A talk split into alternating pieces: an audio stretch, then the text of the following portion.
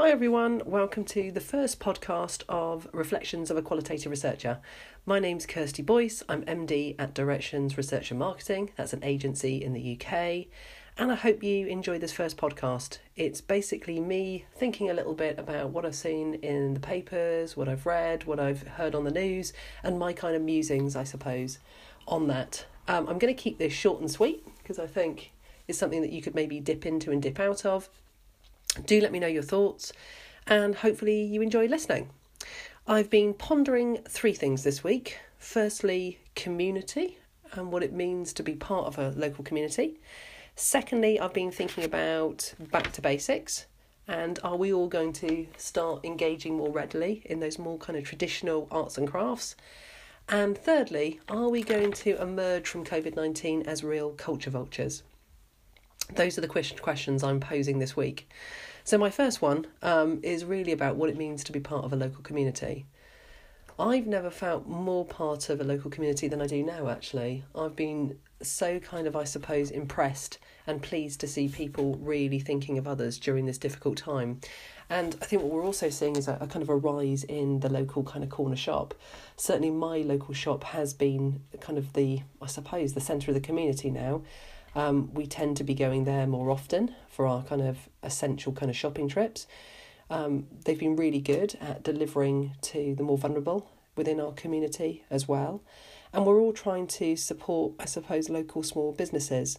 Um, even things like, for instance, buying gift cards to pay forward once they open again. And I'm seeing this around the country. I read recently about um, a lady called Stella von Koskull, um, who's been called the Book Fairy.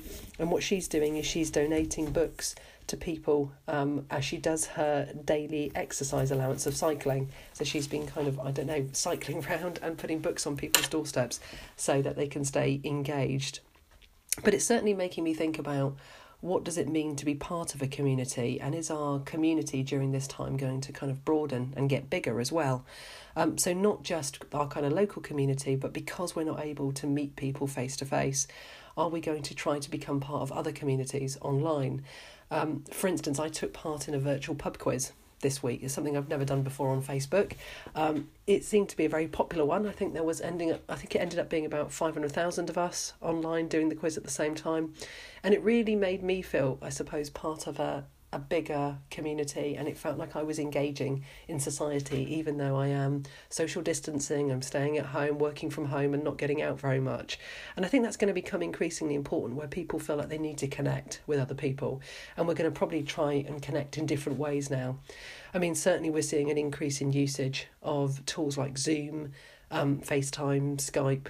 My daughter actually was playing Monopoly via Skype the other night with her friends um, for four hours. Um, we've been setting up the idea of Zooming for, for my dad so that he can connect with relatives in Australia um, and in other parts of the UK as well during this difficult time. And I think even things like the increasing popularity of like um, the PE lessons uh, that Joe Wicks is doing online, I think starts to make you feel like you're not alone, that you're part of a, a bigger, wider community. So I think it will be really interesting in the coming weeks and months to see how this idea of community develops and whether going out once we've got past this outbreak and hopefully it won't it won't go on forever will we think about our local community in a different way and will we be engaging with others um, in different ways will some of these remote approaches that we're taking at the moment communicating via Zoom, will that continue going forward? So that'll be interesting to watch and see. The second thing I wanted to talk about was the idea of going back to basics. Um, certainly, this has been interesting, probably not surprising given the fact that we're at home more than ever before, that a number of us are actually working from home, that a number of us have actually got kids. I've got a 16 year old daughter, so now with school closures, um, that we've got homeschooling going on. So we're having to kind of occupy our times um, more so than ever before by sitting at home and do, trying to think of things to do. Um, what I read this week, which I wasn't surprised by, was to see that sewing and knitting sales are absolutely booming at the moment. Um, that board games, card games, and video games have been um, in huge demand. I think up, I think I read up 450% in the last week, which is just astronomical. But again, probably not surprising where we've got this um, kind of self confinement which is going on at the moment. I think what's also quite interesting is that people increasingly kind of baking and cooking more so than ever before. Um, I've got a friend who has never baked a loaf of bread in her life, but this week did so because she couldn't find it in the supermarkets, so decided to have a go herself. So she found some out of date yeast and thought, yeah, why not? And the loaf looked amazing when she posted a picture on her Instagram account.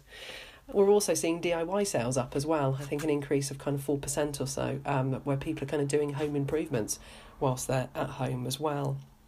But I do start to wonder whether we will be kind of doing more of those kind of traditional activities, that we will be spending a bit of time doing more sewing, knitting, um, playing games, even gardening. As I said, um, we've got a local florist who's now delivering compost and seeds um, within our kind of local community, again, so that people can produce their own kind of like flower boxes or do a little bit of gardening now they're at home. And I think all of these things are actually ways to kind of occupy your time, give you a sense of purpose, a sense of, you know, just something positive to be doing. And I think that's really good for mental health. But it does make me think about actually, are we going to continue with these kind of occupations? Are we going to find that actually it's really nice to just sit down and knit a jumper for a change rather than strolling around the shops on a Saturday. I do wonder whether some of our kind of preoccupations and some of our pastimes will change as a result of this. And the last thing I was interested in was to see, um, I suppose, that the access to culture that we can get just from being at home. Um, so I've seen a number of museums talking about the fact that you can gain free access to their virtual tours. Um, I'm quite excited about that and planning to do that this week. Um, also, the Smartify app saying that they're actually going to be free for a year. So that's where you can actually look at um, a number of different kind of paintings, different. Um, so I think within the portrait gallery, the Louvre, etc. And you can find out more details about what each of those paintings is all about, more about the artists, etc. I read that national the National Theatre is actually streaming shows online as well for free. There are now video cook alongs with Michelin star chefs. Um, and obviously, people are reading books more so than ever before.